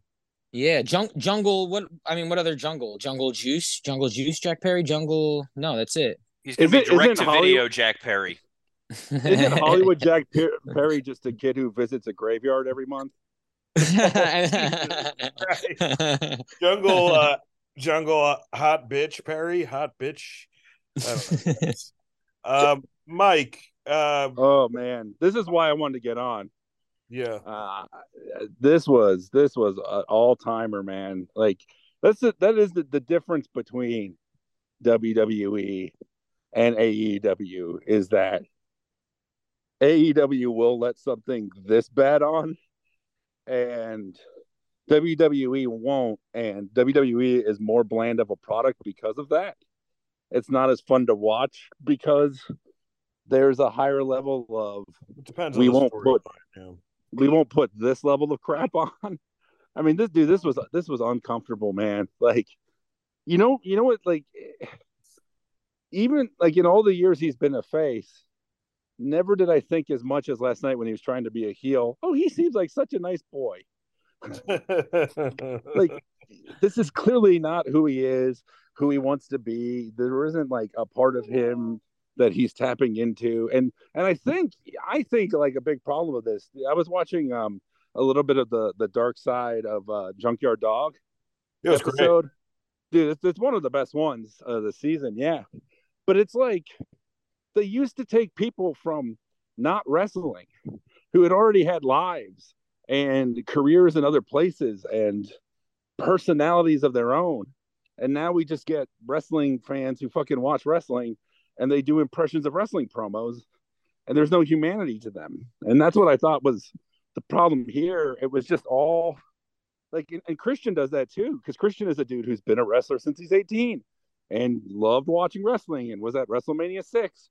And so there's no separation. You know, it's like when you look at like superstar Billy Graham promos, he was taking from Muhammad Ali and, you know, and preachers and stuff like outside of the scope of wrestling because the scope of wrestling is very small. And Mike was just shut down by the ghost of Bill Watts. Um, Scott, you we went to you. Robert, it's time for you to put Y on the funeral plot that is Jungle Boy's promo. So, uh, yeah, I think the issue with the, uh, the second hour, there was the Dark Order Hangman Buck stuff, which was just kind of a fucking mess uh, in a lot of ways. It's like you're telling three stories at once. So you get to the Blackpool Combat Clubs, you get to the Eddie Kingston thing. I like that they're trying to hype up, hey, we're going to be in Boston for the first time. We're going into a WWE stronghold. Let's give them a huge match to try to sell out an arena. That's a that's a cool idea. Uh, the the uh, the Adam Cole Roderick Strong MJF backstage segment was uh Max shitting on Roderick Strong was absolutely fantastic. Made these guys feel like complete fucking mid card jokes. And to be fair, in a lot of ways they they really are. Uh the Jungle Boy promo, he sounded like when Jason Sensation used to do Owen Hart and was trying to pretend like oh my God, Owen Hart right. was like, you know, I couldn't grow my damn beard out. Like that's all I kept thinking the entire time that he was talking. And then someone on the uh on the Facebook group posted a picture of Anthony Michael Hall from Breakfast Club as being drunk like that. That's absolutely that's perfect. but it will uh, make it will make Hook. Hook will get cheered out. That's exactly what I was gonna say. The the the pivot to this is when Hook came running out there, he looked like a killer. And Taz getting hyped up what was gonna happen, the crowd getting hyped up what was gonna happen. Like this will succeed in spite of Jungle Boy's inability to really cut any kind of promos. And the annoying nitpicky thing, and I'm sorry that Mike's not here to, to on this point, is you you got rid of Jungle Boy's gimmick, you got rid of Jungle Boy's character, you got rid of Jungle Boy's theme music the day your video game is coming out. Like, how much more outdated can you make Fight Forever feel than taking away one of the few elements that has not been changed? Like, in a video game that still has Cody Rhodes and still has Kris Statlander as an alien, it's like, well, at least there's Jungle Boy. Oh, wait, no, never mind. I think that that promo would have been good if you took two thirds of the words away. Just make him like a Hollywood dick who won't talk to anybody. Instead, make him evil Orange Cassidy. You know, like which which would work. Uh, I I actually like the Ruby uh, promo a little bit. I, it didn't bother me that much. Uh, uh, and then the main event. Um, uh, if Jericho was dressed like a cat, Sting used one of his nine lives when he landed on that table. Holy shit! That fucking holy shit. Between the Tiger Driver on Sunday, I thought he died. Sting, I thought Sting I, I thought, died. I thought Kenny died during the Tiger Driver. I thought Sting died when he hit that table, and it was at that exact moment he's just like, you know what? It's maybe it is time to retire. There like you can just like see him slumped over that table, just looking into nothing. It, it, just felt like a Snickers commercial, like not going anywhere for a while. Like... no, no. What you need to do is someone on there who's better with whatever than us. Get the video of that, and then zoom it in and play the Curb Your Enthusiasm theme. Yeah, like that's what that that music is perfect for. For Sting. Um, but it was a fun main event. I it was a fun that. main. It was a fun TV main event. It's like, but again, it's why I didn't love the match at Forbidden Door because I'm like, this was more fun. This is what you wanted to see. You want to see yeah. the old guys fight. You want to see the young guys fight. Everyone gets to go home happy, uh, except for uh, except for Anna Jay, who can't be too thrilled about being referred to uh, as, that on television. Oh, she probably loved it. You know, it's 2023, Dan. You gotta you gotta get a little more progressive. I guess he wasn't saying I got the. I'm joking. I don't. I just I see it all over. It's, it was because she was trending on Twitter today, and it was all these people being like, "This is really disrespectful," and how dare you do that? And like, he's a heel. You're supposed yeah. to say shitty heel things. He's not actually referring to his girlfriend as. She should bitch. be. She should be with him because she's annoying as fuck. So those two together would be perfect. Yes. Scott, anything to Sammy add? and Ty. Anything to add, Scott, before we move on to Money in the Bank? No, I mean obviously I did love Hook and um, Hook chasing him and what Taz and Schiavone said. Schiavone acknowledging you know how fast Hook runs and that yes. he is going to catch Jungle Boy ruled. Um, and the main event, genuinely, especially those last few minutes, just uh, I was I was sucked in, man. I thought Jericho hasn't looked uh, at least as look not as good. I mean, he looks ridiculous, but I'm talking about the match and how interested I was and how focused my eyes were on a Chris Jericho and or a Sting match. Like I love this, man. I thought this was so good. And compliment to the camera guys throughout the night. This was maybe the first time in AEW history where you got moments because of camera angles. So Sting crawling to the corner and and Schiavone being like, rope rope breaks don't count, rope breaks don't count. And then they reveal the bat when he grabs it, which a oh, week oh, yeah, ago they wouldn't great. have done. That, that you know, yeah, that was awesome. Yeah, yeah. so for all the little things like that for all the shitty production stuff there was in the first hour, that bat that bat spot was awesome. With it, yeah. So just solid show with obviously like boy not speak, and if you continue to let him speak, we're going to continue making fun of it every week, and so is anybody watching. Yep. All right. Let's, Hopefully, we get heel Jurassic Express. By the way, let's get to uh, Money in the Bank. Uh, this looks like it's going to be a hell of a show. Um, Gunther versus Matt Riddle for the Intercontinental Championship. We're doing predictions here, folks. And I think I speak for everyone when I say Gunther. But, you know, I really hope this match goes, you know, goes like 15, 16 minutes. I hope, I hope, uh, you know, Matt Riddle kind of, you know, looks really strong in this match. And, and he should look strong because he has an MMA background. I would love to see him you know, give Gunther a run for his money and it not just be him versus Omos where he's squashed. Um, but I think it's I think I think it's sneakily, you know, looking at the rest of this card, I I think it look, I think the Bloodline match will have the greatest moments, but this technically could be the best match on the card. Uh Scott, who do you got for this? Yeah, man. I think again, you're right. Technically, could be the best match on the card. Obviously, Gunther though, right? And Riddle, um, needs to yeah show that MMA background. I think Riddle needs to get his nose busted a little, you know, remind us of, of that background um, in like a visual way. And so yeah, let them go crazy. Dude, I'm I'm genuinely pumped for this pay-per-view. What what a what a fun week of wrestling, right? Yeah, it'll also be, you know, so if we eventually you want to get to Riddle and Orton, so let's see how that happens. All right, Ronda Rousey and Shayna Oh, Baszler. okay. Um, Oh, I'm sorry. Oh, that's fine. Who do you got? yeah, no, I think I agree. This will be this will be the best match. I don't think there's any way that Riddle can win. You can't give him a title that he can pawn for Coke. Oh God. Um. Well, well, luckily now they have ahead of him backstage. Uh, we got Ron, we got Ronda Rousey and Shayna Baszler versus Liv Morgan and Raquel Rodriguez, a tag team match for the WWE Women's Tag Team Championship. Uh, I do appreciate Ronda and Shayna. I, I guess like being with Shayna, Ronda has gotten better um lately. Um, but this match will probably be the worst match of the night. And I mean, they're not going to take it off Ronda and Shayna. Anybody disagree? No, No. this will be the worst match. Ra- uh, Raquel's match with Trish a week and a half ago was still one of the worst wrestling matches. That was my low point last week. It was That bad? really, huh? it was really bad. Like Ra- Raquel was totally lost. Yeah, Raquel. Raquel's not great, bro. No, but Liv Um, is good, so it'll be fun. She's fine. I mean, she can't carry a match. No, she can't carry a match, but she'll be fine. And the crowd will just be excited to see Ronda in London.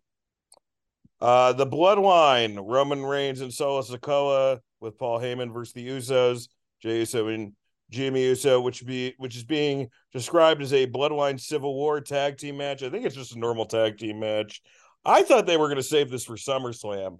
I thought this was your SummerSlam main event, but I guess they're going to do Roman and Jey or Roman and Randy, both of which should be should be really good matches. Um, if they're not doing that, maybe the Usos win, man. I mean, you know, like it it helps them out more than it helps Roman and Solo out, unless they're doing another match. And if they're doing another match, then I I put I I I would have Roman win. If this is the blow off, which I can't imagine is the blow off, I would have the Usos win. But maybe maybe the Bloodline, maybe the uh, OG Bloodline, Roman and Solo uh win. I, I just talked myself into thinking Roman and Solo are going to win because I, I can't imagine this being the uh, last match between these guys. I'm sure that Roman wants to work with his brothers, with his I mean his cousins more. Uh, who do you got for this, Scott? Yeah, I mean, initially I was going with Usos because they are the tag team. And so you want the tag team to beat the non tag team. But in Roman matches, we have to remember that they all end with Roman cheating, right? Uh, but this situation is different because it's the Usos and Solo who help him cheat. So you go, are they going to add more to the bloodline? Are they going to debut someone? What shenanigans will happen? And I think that's part of the reasons we do like these matches so much. I think it's part of the reasons that Roman doesn't even have to end the show all the time.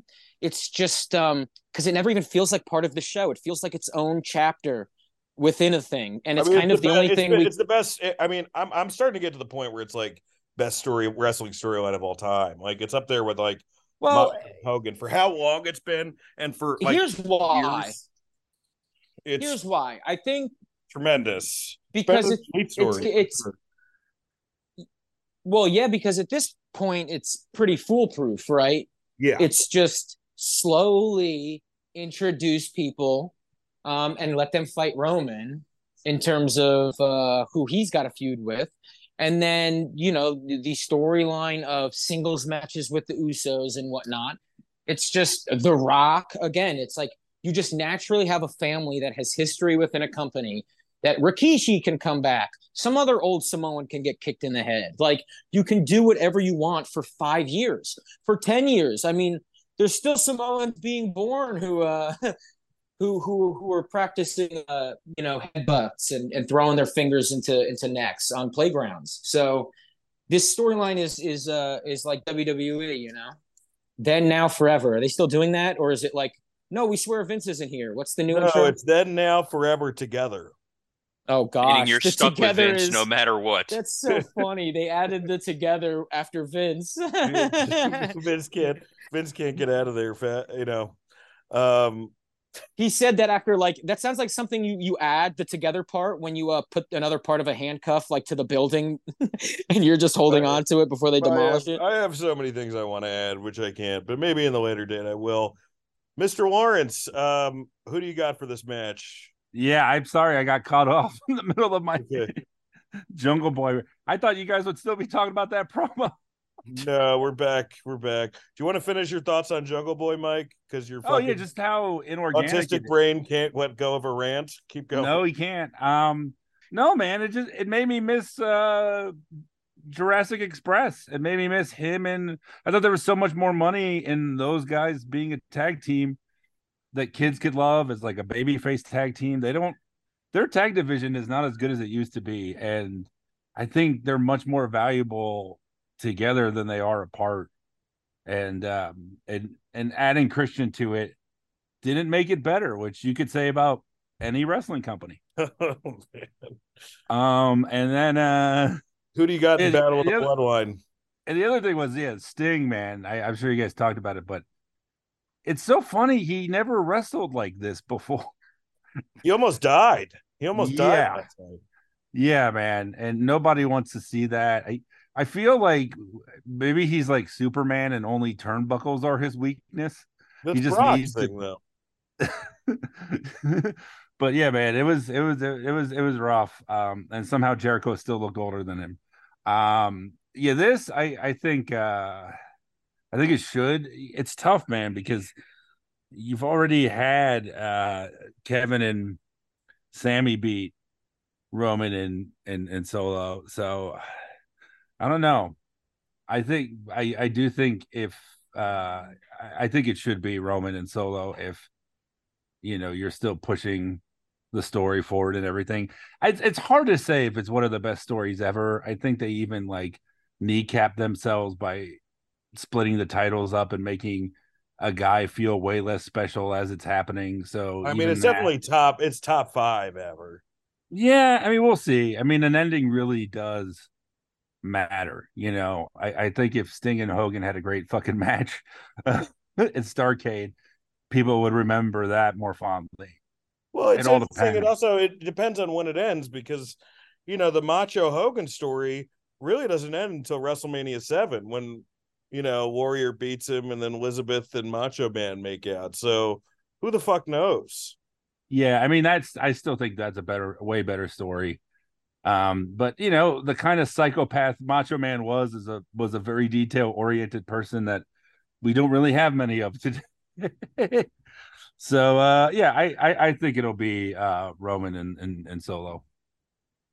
Uh, who do you got, Robert? I think it'll be Roman and Solo. I think that they are going to take out Jimmy Uso in some kind of violent way to set up Jey Uso and Roman at SummerSlam to do the one-on-one match. His brother's not there. It's it's Roman has now really crossed this line and made these guys enemies. And you can do main event Jey Uso versus Roman Reigns at SummerSlam and make it feel like a true main event match. It's a guy going for revenge, it's a guy going for the title. Uh, and by neutralizing Jimmy, it's got an extra little story to it. And I think that's why they're doing this match here at Money in the Bank. We shall see.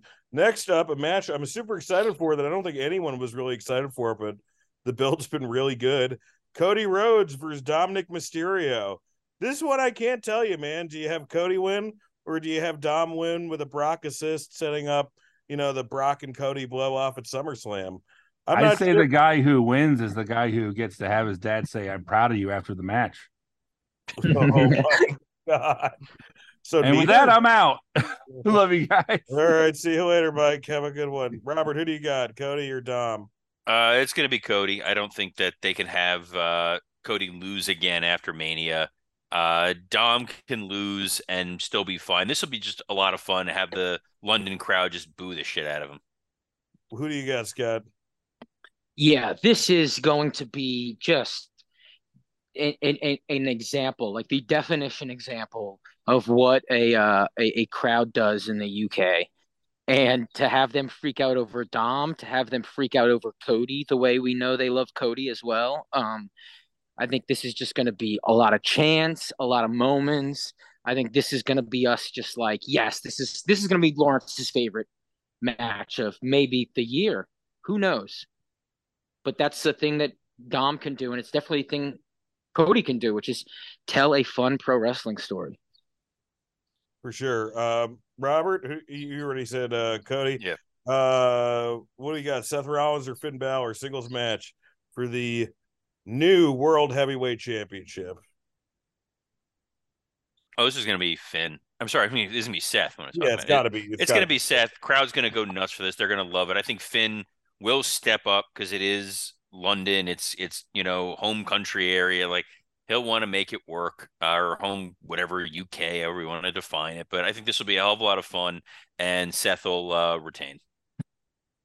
Uh, who do you got, Scott? Oh, this match is going to rule hard. They are going to really go for it. Obviously, Rollins retains, but they are going to try to make like a match of the year. All right. Well, we, we're getting to the Money in the Bank matches now. Zelina Vega versus Becky Lynch versus Zoey Stark versus Bayley versus Iyo Sky versus Trish Stratus. Really good lineup for a women's Money in the Bank match. I mean, I think the smart money's on Iyo Sky. I think it's got to be on Iyo Sky because she's a she's you know a, a, a blooming baby face in a in a heel territory. You got a heel champion on Raw. You got a heel heelish champion on SmackDown. I don't know where you would put. I, I would say that Asuka's squarely a heel right now. Um, but Iyo Sky is the way to go, and I think she'll win it. You know how long she has it, the title, I don't know, but I think she's uh she's the money pick. Who do you got, Scott? Yeah, I actually agree with you, man. Everybody loves her. That crowd will go absolutely crazy. And uh this match is going to blow the roof off, man. This pay-per-view is is again could be pay-per-view of the year if just everybody makes that decision, you know. Yeah. Could be. Robert, who you got? Yeah, I think Iyo makes sense. I think there's an argument for Becky, especially since they teased Becky and Rhea on Raw. Uh, and it would again be a we're giving a UK crowd a UK winner, but this is a chance for Iyo to to win, and her against Asuka uh, will be a hell of a lot of fun. Ricochet versus Nakamura versus LA Knight versus Santos Escobar versus Butch versus Damian Priest versus Logan Paul. There's rumors that someone else is going to be added, possibly Randy Orton. I really don't think you need that. Everyone I'm hearing is saying that LA Knight is going to win this thing. I think it's got to be Logan Paul, man. It's got to be Logan Paul. I mean, the, the the the you know Robert has said this before, but the opportunity that you have to advertise your company uh, with Logan and that Money in the Paul briefcase for a couple months, Money in the Paul, Money in the Bank, sorry, for a couple months, and he's able to kind of like, you know, like face anybody. You know, I mean, he's a better fit for Seth, obviously, but the Seth story's right there. You have Seth, you know, having all these matches, getting exhausted, and then a guy he already vanquished, who he hates with a passion, is the one who takes it off him, and he makes Seth a super baby face. Because the one thing about Raw is, is Seth is still a rough baby face. Like people love him. Maybe it's just for me, but the character at times it's it's just a little grating. Um, but you know, I got I got Logan Paul. I think it should be Logan Paul. I don't know if he's going to win, but I think it should be Logan Paul. Robert, Logan Paul, all the way for all the reasons that we've said ad nauseum here on the show. I think he's going to do it. I think he's going to cash in. I think he's going to beat uh, Seth Rollins for the title at some point. I, I, think LA Knight will always leave you wanting more too. Um, Scott, Scott, either Scott got really offended by that, or um, he's busy putting on his LA Knight cosplay. All right. Well, we both have Logan Paul. Let's get the high spot, low spot. Um, high spot this week, of course, Omega and Ospreay. But uh, the Dark Side of the Junkyard episode, the last two, the Doink and Junkyard episodes, were uh, were a lot of fun for me anyway. Um, low spot. The idea of a secret Money in the Bank contestant really bums me out. I thought last year the whole show was marred by Austin Theory just being thrown in. I understand that he was like the quote unquote chosen one at the time, but yeah, I don't know, man. I just think it should be uh you know, it should be somebody. Uh, it should be somebody they announced. It's already a screwy match. You don't have to add another screwy element before before they uh before they go. Scott is typing something. LOL, my reception is bad. Logan Paul, yes. Uh Robert. Uh, High Spot is this week was the 25th anniversary of the uh, Foley Undertaker Hell in a Cell. I know they did a video on YouTube where the two guys went back and rewatched it. Uh, it's just a what an incredible landmark for the for the business. It's absolutely insane. Uh, my low spot is uh, the I haven't played it yet, but the reviews that have come out for Fight Forever given the amount of time that they had for this game, the amount of delays. It's terrible. It's just kind of mixed, right? It's it's the fact that it's kind of come out and just been so like met. Like I will, I'll still get the game. I like, I love No Mercy, so I like the fact that it's that engine. But it, it came out today, right? I mean, by... uh, it came out when we're recording it. Yeah, it's coming out. It came out today. But a lot of the reviews are highlighting just some of the, the issues and problems with it, that it's sloppy. The storyline mode is not great uh, the the lack of of creator wrestlers thing, which I know matters to a lot of people, not really that good. Uh, kind of a letdown since they had so much time to, to building this thing. It was like years in the making. My, my uh, thing, the reason I didn't put it on low spot, and I'm going to buy this game, it's just more that like if look if it has the gameplay of No Mercy, I'm fucking happy, man. That's what I'm saying. But I just I think it's just kind of the bummer of like I would have loved to have seen this thing be a uh, uh, a home run. And also another low spot was the the massive ratings drop for Collision for week two was not a great look going into Forbidden Door, and I think that they need to kind of set expectations about. Uh, it's a Saturday night show. You're going to have these sorts of ebbs and flows. Uh, Scott wrote uh, his high spot. Uh, the Forbidden Door pay per view was so enjoyable, especially for the wrestlers involved, that there is no doubt in my mind CM Punk and Omega will work together sooner than later. Punk did great. We're not making this up, folks. Omega did great. There's no way you are backstage with that sort of high and not open to forgetting, uh, shaking hands, and remembering what this shit is all about. So Scott's high spot is that he's actually high and thinks that we're going to see this match. well, folks, that our that's our show. I don't think Scott's getting on again, uh, but you can check out his podcast, Out for Smokes, with Sean McCarthy and Mike Recine. I just did it.